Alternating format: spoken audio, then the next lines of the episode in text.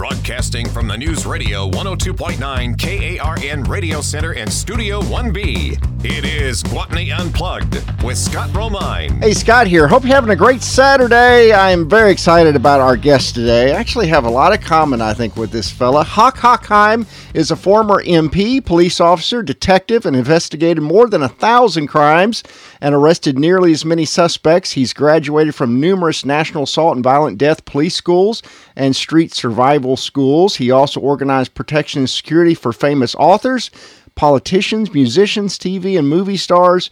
Over the last 40 years, Hock has studied martial arts and hand, stick, knife, and gun combat techniques, earning numerous black belts in multiple systems. Welcome to the show, Hock. Great to talk to you. And how are you today? Oh, I'm good. I am good. You have done so many things. It would take five shows probably to cover your life. Perhaps, yeah. So, at some point, you were here in Arkansas as a police officer, correct? Can you tell us your Arkansas connection? Well, the Arkansas connection is the fall of Saigon. And uh, we were, uh, I was uh, stationed at Fort Sill, Oklahoma at the time, military police, and we had to uh, emergency assist and evacuation from Vietnam. You know, so we brought the first plane of refugees over, and I was at Fort Chaffee, Arkansas, and uh, we had to uh, literally get there and open up the the base. Chaffee was used off and on, and it was rather stagnant at that time, mid 70s. So, um, you know, we just had to open up the police station, set up the patrol, do all that stuff, you know, to, to kind of get it established. Sure. Yeah, that airplane, the last C 130 out of there, is on display at the gates of the Jacksonville Air Force Base if you come through here. Oh, really? Okay. Yeah. Kind of neat. So I think I probably know the answer, but when you started early out in, in law enforcement, did you find yourself learning much more on the street than you had in the academy? Oh yeah, absolutely. And uh, I always uh, joke around that uh, the the the U.S. Army. I went to the Military Police Academy and then the Texas one, uh, but uh, the, I always consider the Army my college. You know, and uh, I think just about everything bad that could happen to me the first time happened in the Army in terms of policing. Sure. And so um, the the academies, so at the time I went to the Texas Police Academy, much the same material, but uh, I had an idea, a better working knowledge of what they were telling me that at that second academy than I certainly did the first.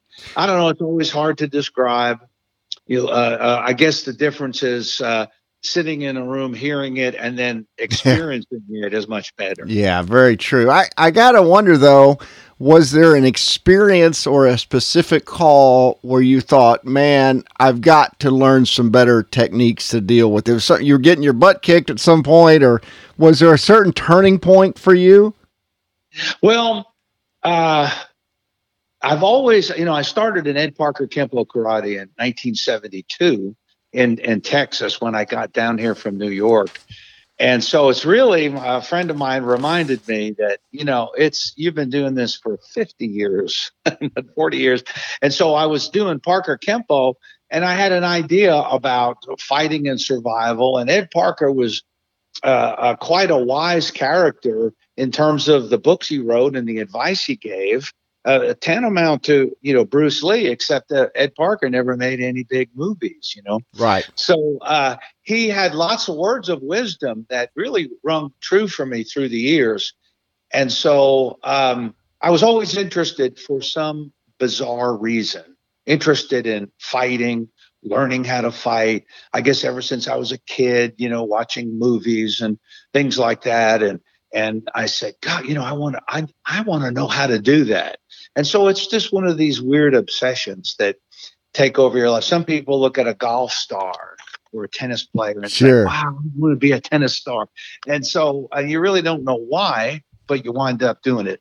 so uh, the uh, I, I wasn't too naive, and I always knew that uh, it was you were never going to be uh, finished in learning things. And uh, even when we had defensive tactics in the military, they were kind of karate-ish in a way, but um, you know, they're so fast and furious, and you know, it helps you to be. Uh, it helped me tremendously to have done that before I went in the army. Uh, Yeah, so yeah. I can't really say that uh, a lot of things were happening, and I knew what I should do, what I couldn't do because it was a police work deal. But things were very different in the seventies. You know, Yeah. you could do a whole lot, and no, nobody really cared. I'm talking about jokes or or hitting a guy or something like that was just no, not a big deal back then. They would hit you, you would hit them, and that was that. you know. I, I'm sure you found. I know I kind of saw real fights aren't nearly as glamorous as Hollywood fights. Yeah, they're ugly. Yeah. It's ugly, ugly, chaotic thing. I remember uh, uh, in Texas, guy uh, was always fighting with the police, and so some poor rookie was sent to his house at a disturbance, and it was a rookie dispatcher, and they didn't know to send backup, and so I just left my district and went over there, just made a pass by the house, and this poor uh, guy was a kid, you know. When you're almost 70, everybody's a kid Sure. the the uh, uh, he's uh, getting beat up fighting this guy, and so I had to run in there and tell a dispatcher and run in there. Well, anyway, at one point, uh, w- the whole fight was all over furniture, tipping over chairs. Oh yeah. And I I just remember at one point I, I was on my back, and I was under a table from let's say my chest up. This guy was on top of me. His head was above the table. And I just looked up and I saw the label on the bottom of the table.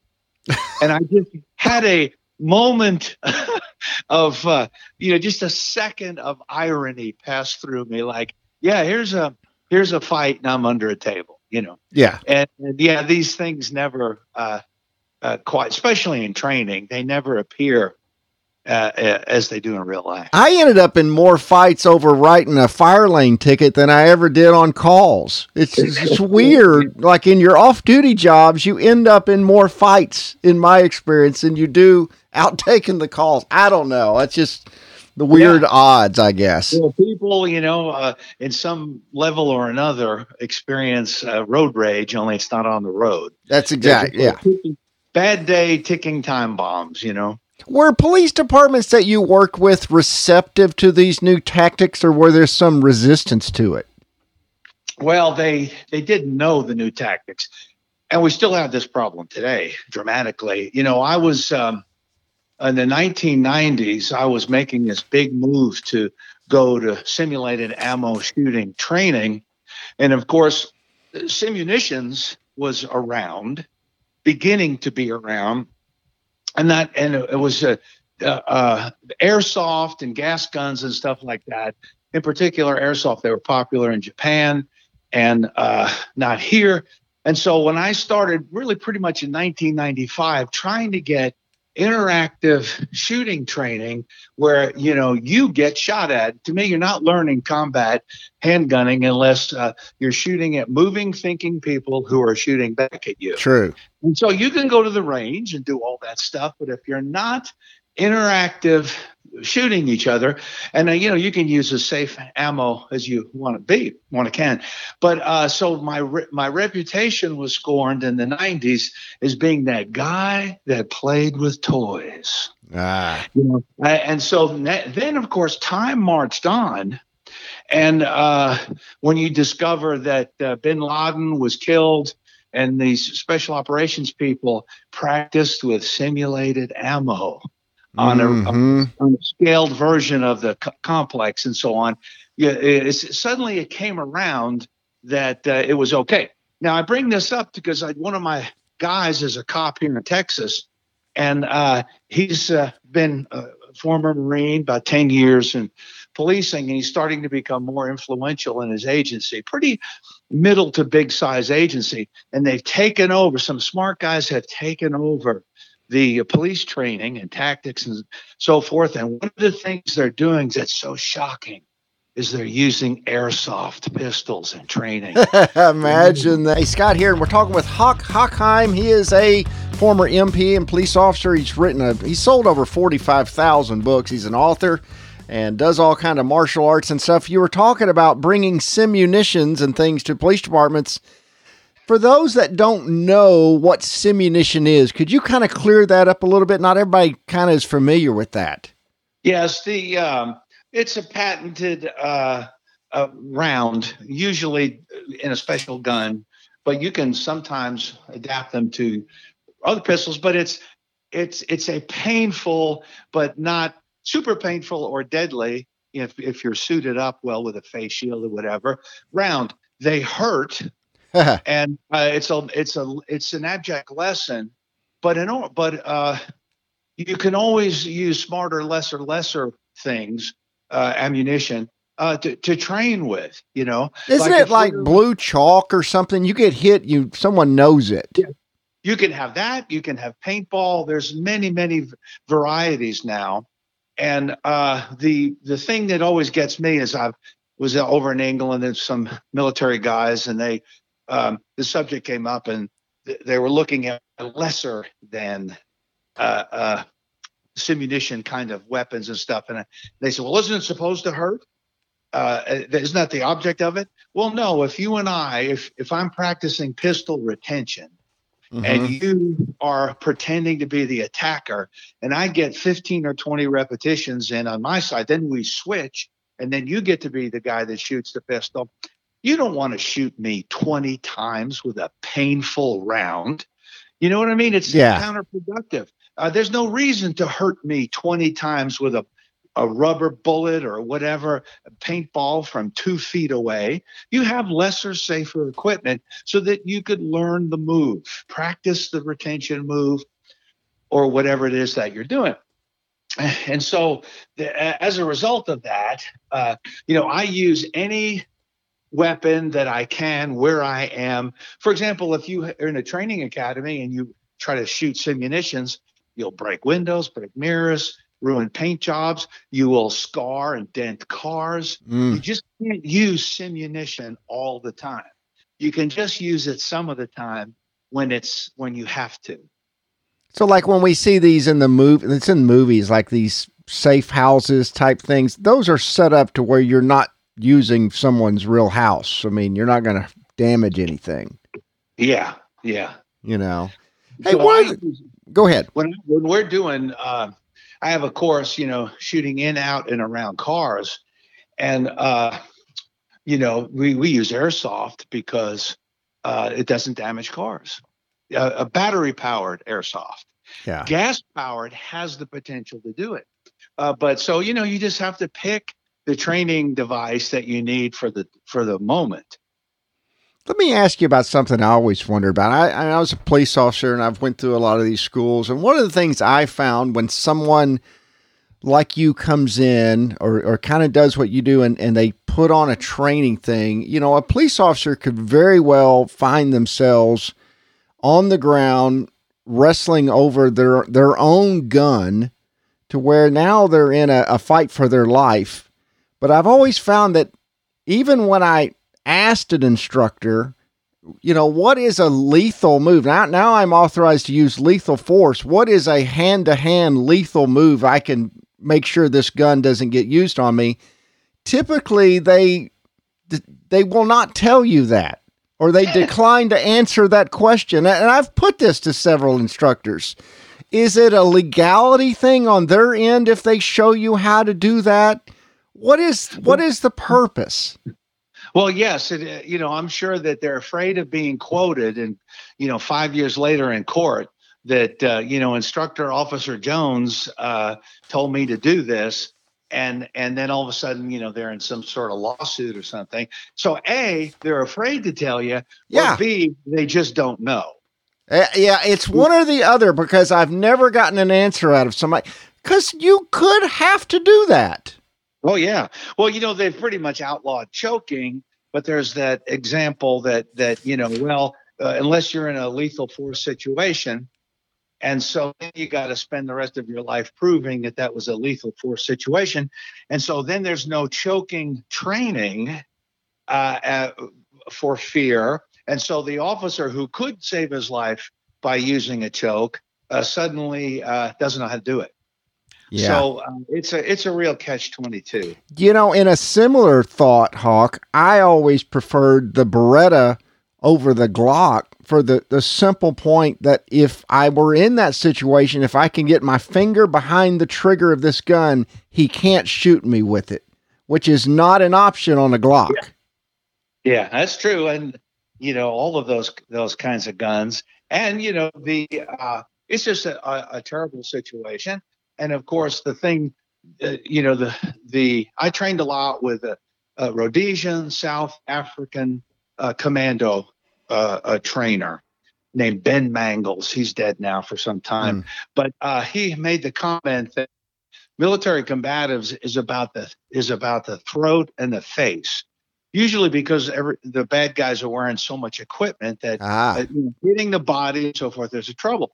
And so, uh, when you're fighting for your life, uh, the throat, in particular the windpipe strike, is a pretty devastating uh, thing to do, and that's my you know last death move. Oh oh no, kind of move. Sure, is to, is to strike that windpipe.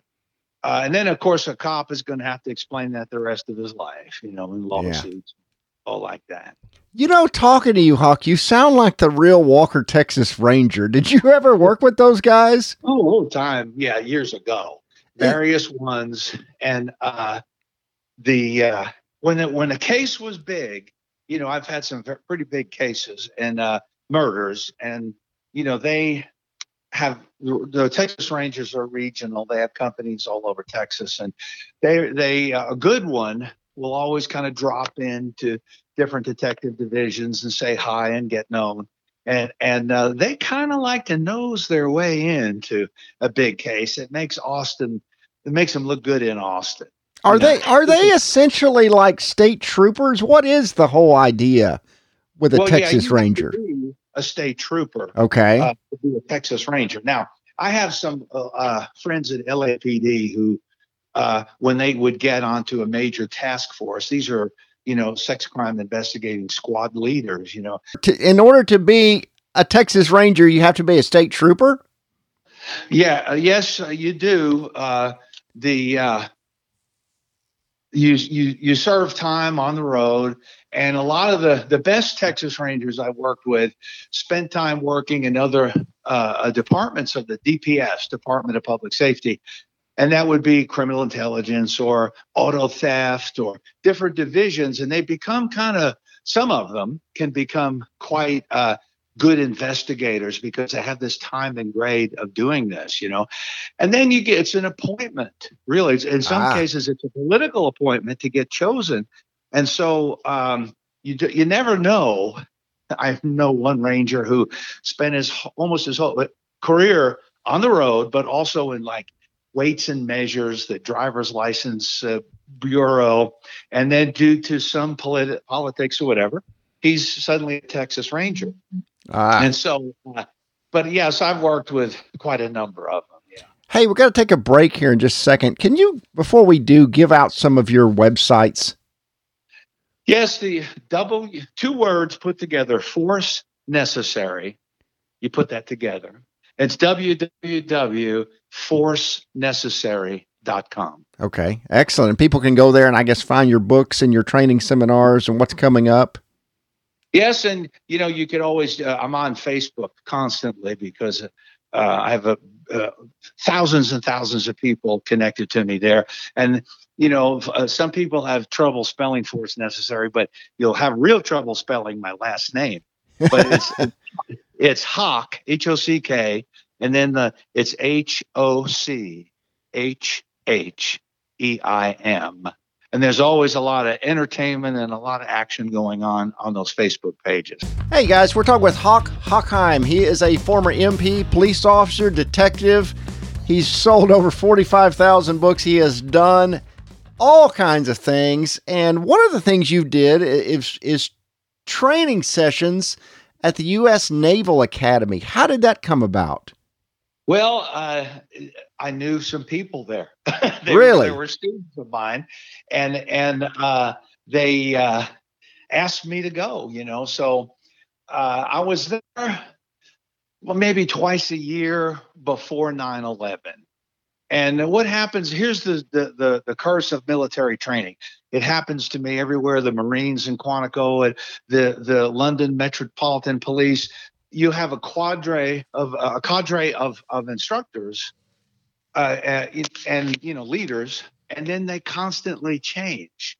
They ah, change sure. staff, they rotate staff. So you know, with the um, uh, the Naval Academy, which is an amazing, beautiful place, and I just taught anything I wanted: hand stick, knife gun.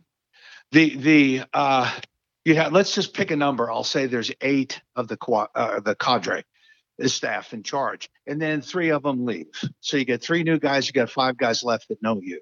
And, but you're still they know you, so you come back.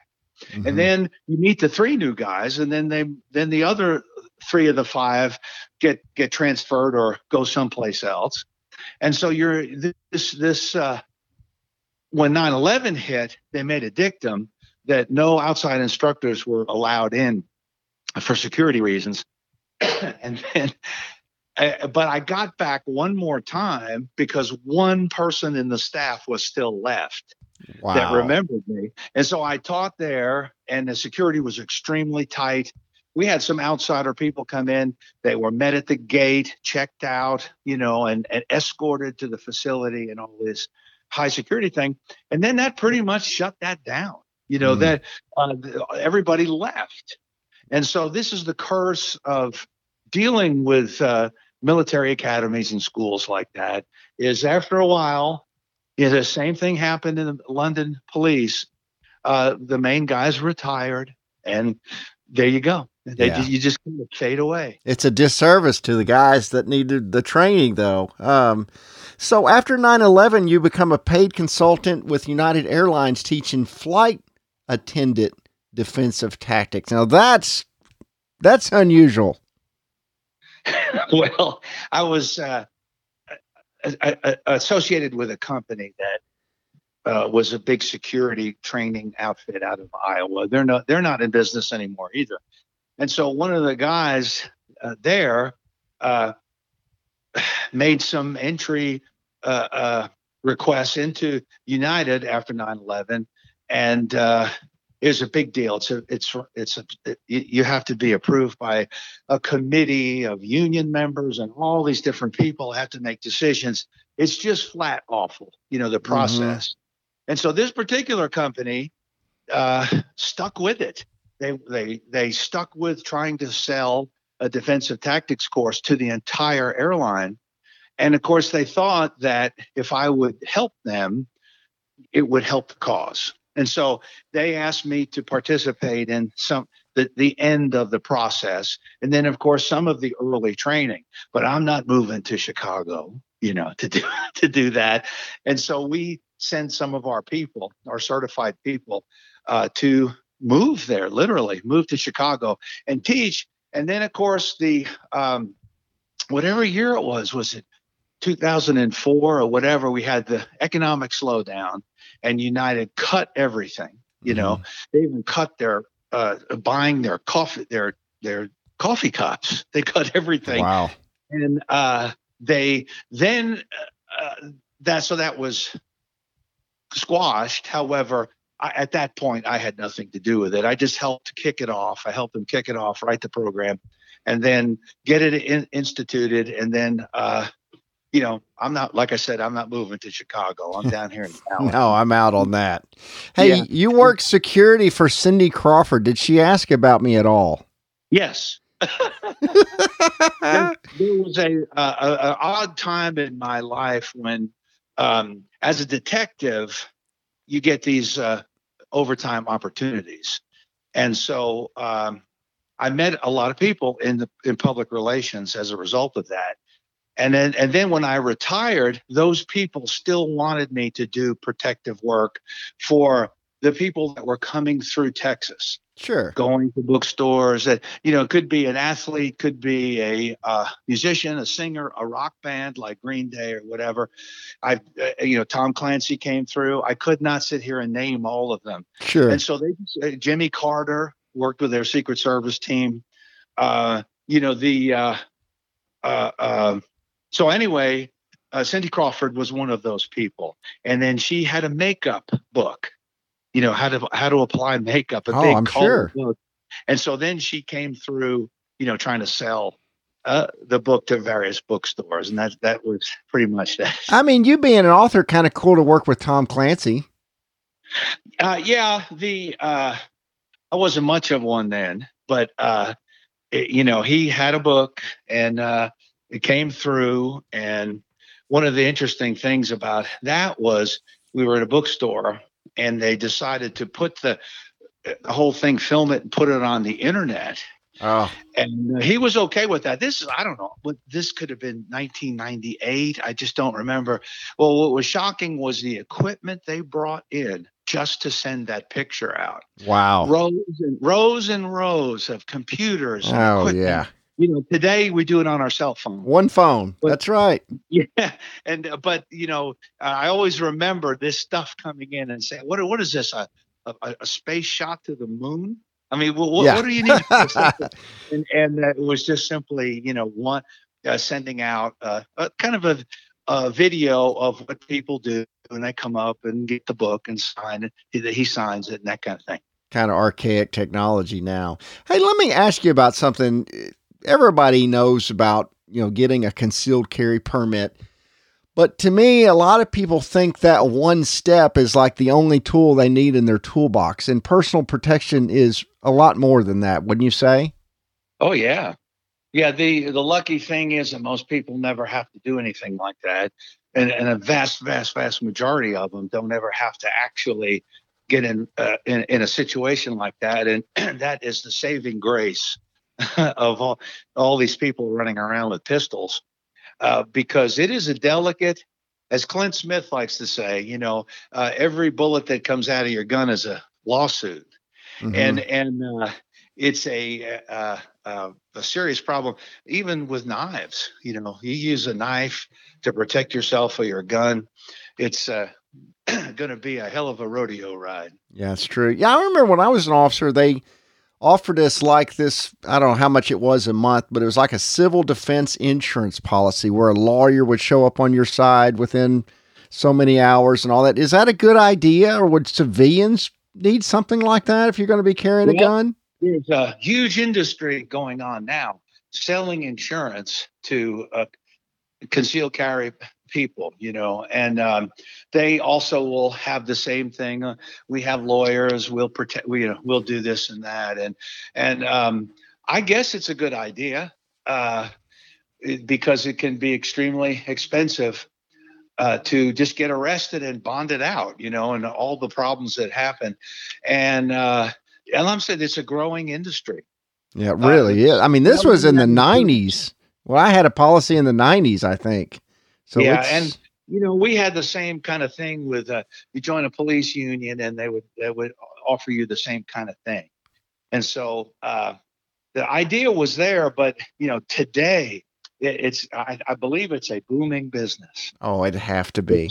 Home insurance, liability insurance to civilians who carry guns. I've got to ask you, Hock, because I wonder when it comes to firearms, are are you a 1911 or a Glock guy or what exactly? Well, I, I'm a 1911 Yeah, me too. guy, and uh, you know, I'm I'm probably going to write about that someday. Uh, I see all these new pistols, and uh, they look so ergonomically perfect. Like, wow, I just can't wait to hold that. I bet that's a fantastic gun to shoot. And then when I get around to shooting them, uh, my friends will have them, or you know, I I teach at some gun ranges, and they rent guns out and stuff like that. I just as ergonomic as they appear, I, I just don't like the feel of them. And that's because I guess I'm so used to the 1911. And that's what they handed me in patrol, military police.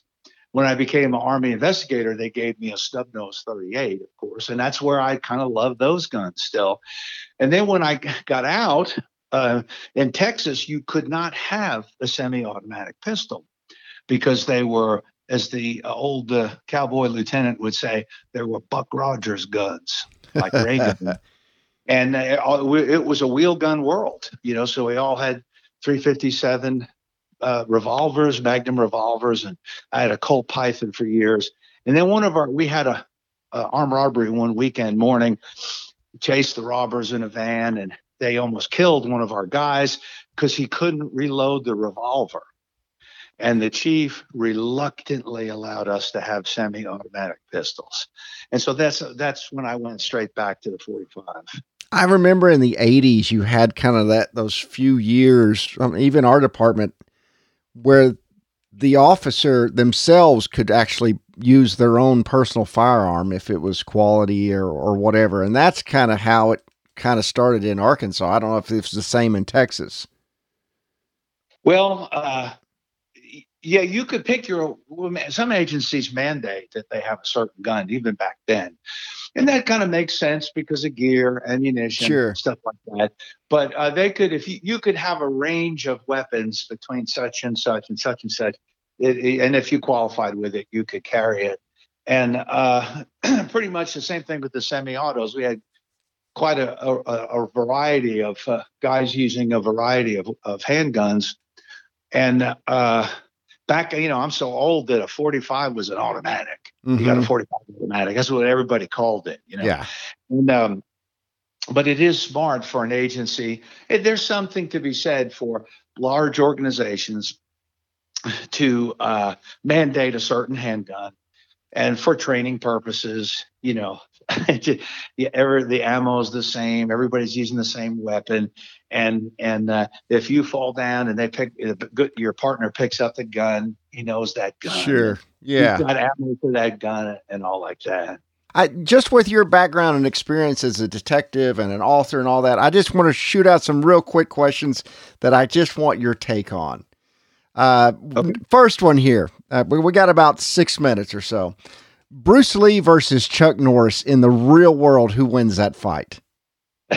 well, uh, Chuck is a pretty has a great deal of pain tolerance and endurance from being banged up in those old school late 60s 70s hard ass karate combat things you know and uh you know bruce lee uh, uh smartly adopted um to fighting those people, had strategies for fighting big people. Mm-hmm. And he was kind of short, so he didn't have to fight shorter people, older people, big people, you know. And so that that's a t- that's a tough one. You could say, you know, maybe uh, it take three out of five uh, fights to try to decide that. I got you. Uh, so, in your experience watching this guy, because I wonder myself, is Steven Seagal the uh, the real deal? Um, I have always felt that Steven Seagal did Aikijitsu and not Aikido. That's really? Been, I've done a lot of Aikijitsu, and you know, it's a lot of hardcore striking and and bone breaking, joint breaking, ripping material that he seems to do and like. And uh, anyway, he's a tremendous shot. This I know from personal friends, and um, he certainly knows martial arts uh, you know, to to what extent uh, he's now kind of making movies to pay his apartment rent. Yeah, you know, it's just, what I hear. it's just gotten so bad for him, you know, and and uh, he's quite a you know character. Yeah, but uh, he, I would have to say he's a real martial artist, you know. And but I always have this feeling when I watch the his, his choreography of the fights, and you know, that looks a whole lot more like Aikijitsu than Aikido. Ah, I got you. Okay, here's another question for you. Are ninjas as we know them in Hollywood with the black suits and all, is it a Hollywood made up thing or is there something real about that? Well, I, I, I know we don't have too much time left, but I still have friends that, you know, dress up in black and go to Japan. Uh, they can't because of COVID now and do ninjutsu material, which baffles the common Japanese person. They tell me it would be like be like someone from Calif- uh, from Japan coming to the U.S. dressing up in Civil War clothes and participating in a Civil War. Uh, it sounds uh, funny. That sounds yeah, like a movie itself. But it, but it's a it, it's you know you look at it you flip at it and look at it that way. But these guys love it. They dress up in black uh, there was a you know a guy in Hatsumi years ago. He's still around and still teaching. Very old. Uh, that that had some very popular uh, uh courses. I, I, guess it was in the 80s. Sure. that was kind of hardcore, and it was just flat out ninjutsu. yeah. But very- pretty much now it's all MMA and Gracie Jiu-Jitsu, Brazilian Jiu-Jitsu. Sure. Okay, here's one. Uh, got a little bit of time left. You've investigated a thousand crimes as an investigator. What is your thoughts on the JonBenét murder? What the heck do you think happened? Well, uh, that's the Colorado deal. Right? Yes, yes. Yeah. The little pageant girl. The little Yeah. pageant girl. The uh, I you know I don't know exactly if I've investigated a thousand cases. I've been on several thousand calls and cases, Sure. but I don't know if it the number. Usually we had about eighteen to twenty-two cases a month, and I, for for seventeen years I was a detective, so you have to kind of do the math on that. Everything from triple homicides to potato chip bag thefts from Sure. a store. That's the way our division operated. But uh, the uh, that's a bizarre deal, and uh, I, I have a feeling it was mishandled from the beginning. yep. And in the first place you look is missing kids all over the house, and that kid was in the basement. Mhm. You know, it, it's a a very strange situation, and uh, I just have an idea. This Boulder, and you know, Boulder is a kind of a la la land. Mhm. And I would imagine that their police department back then, I've taught Boulder narcotics, by the way, years ago.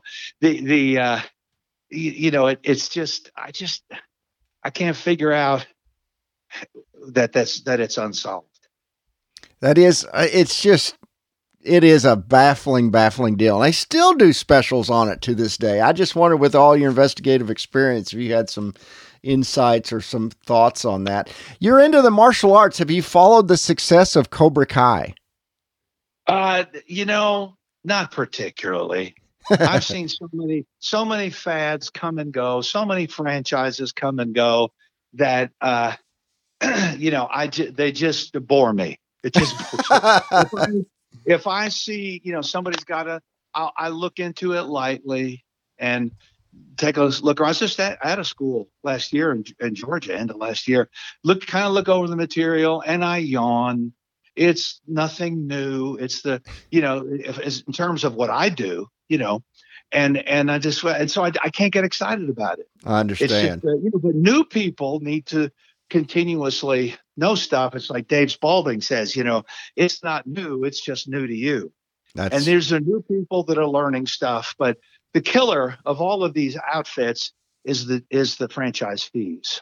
mm, And I can't quite remember what those are or what others are, but I just want to put that warning out that that's why these things go away is because people get tired of paying the franchise fee and new new group aspire oh i'm going to create a franchise system i'm going to you know be all over the world and then you know they're selling uh, uh, cars or something uh, three years later because Sure. they it's hard to keep a fad going That's true. Hey, you've been so gracious to be on the show today. And uh, can you give everybody your website and your Facebook one more time? yeah sure it's a www forcenecessary.com those two words put together. And then the facebook page is you know Hock h-o-c-k which is the nickname i've had my whole life and my dad had too. The first half of the last name hawk heim. So it's h-o-c-k space h-o-c-h-h-e-i-m Well, thank you so much, Hock, for being on the show. Okay well thanks for asking You are such a fascinating guy. You guys go have a great Saturday. We'll see you next week on Guatney Unplugged.